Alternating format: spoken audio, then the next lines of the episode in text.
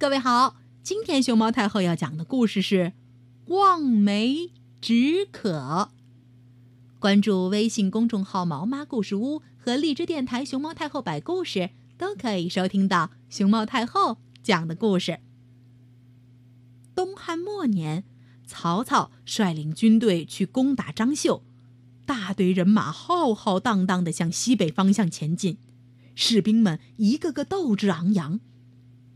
当时正是酷暑时节，天气非常炎热，大地被太阳烤得滚烫，士兵们就像走在炭火上一样，每走一步都很辛苦。这个时候，多想喝上一口清凉的水呀！可是，大家带的水早就喝完了，附近只有荒山野岭，一滴水也找不到。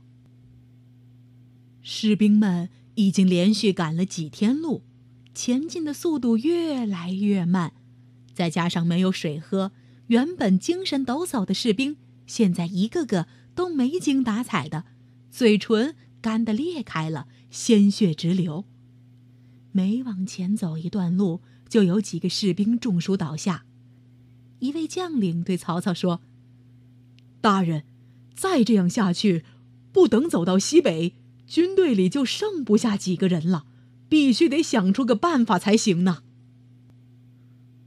当大部队再一次停下来休息的时候，曹操独自一个人骑着马冲上了一个较高的山头，他四处远眺。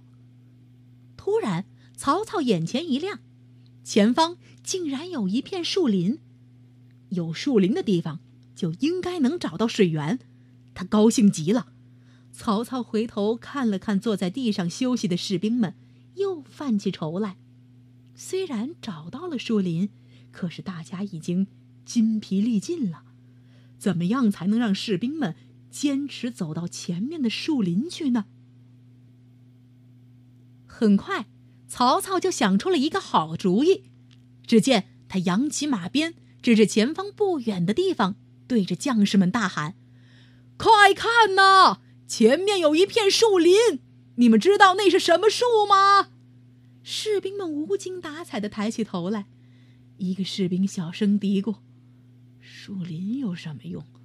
我们需要的是水呀。”曹操见大家没什么反应，接着喊道：“那是梅子树啊！树上的梅子结得真大，看上去就酸溜溜的，吃进嘴里。”一定会酸的直流口水吧？这下，士兵们都来了精神，眼睛里顿时又有了光亮。一想到马上就能吃到酸溜溜的大梅子，大家都忍不住流出口水来，干渴的喉咙也舒服多了。虽然没有找到水，但是只要赶到前面的梅子林，酸溜溜的梅子就足够给他们解渴了。有的士兵赶紧站起来向前张望，有的已经迫不及待地向前跑。很快，大家都纷纷向曹操说的那片树林跑去。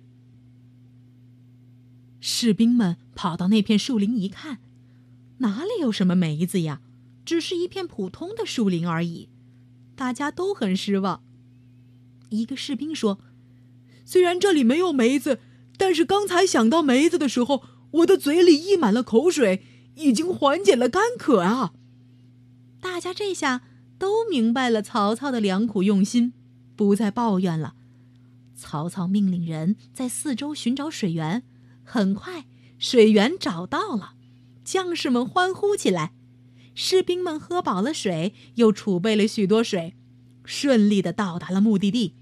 曹操就这样用望梅止渴的妙计。带领大家渡过了难关，从此士兵们对他更加敬佩了。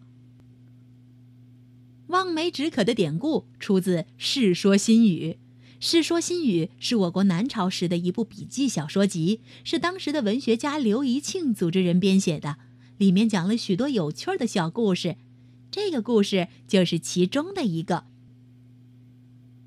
望梅止渴这个成语用来形容用空想或假想来安慰自己。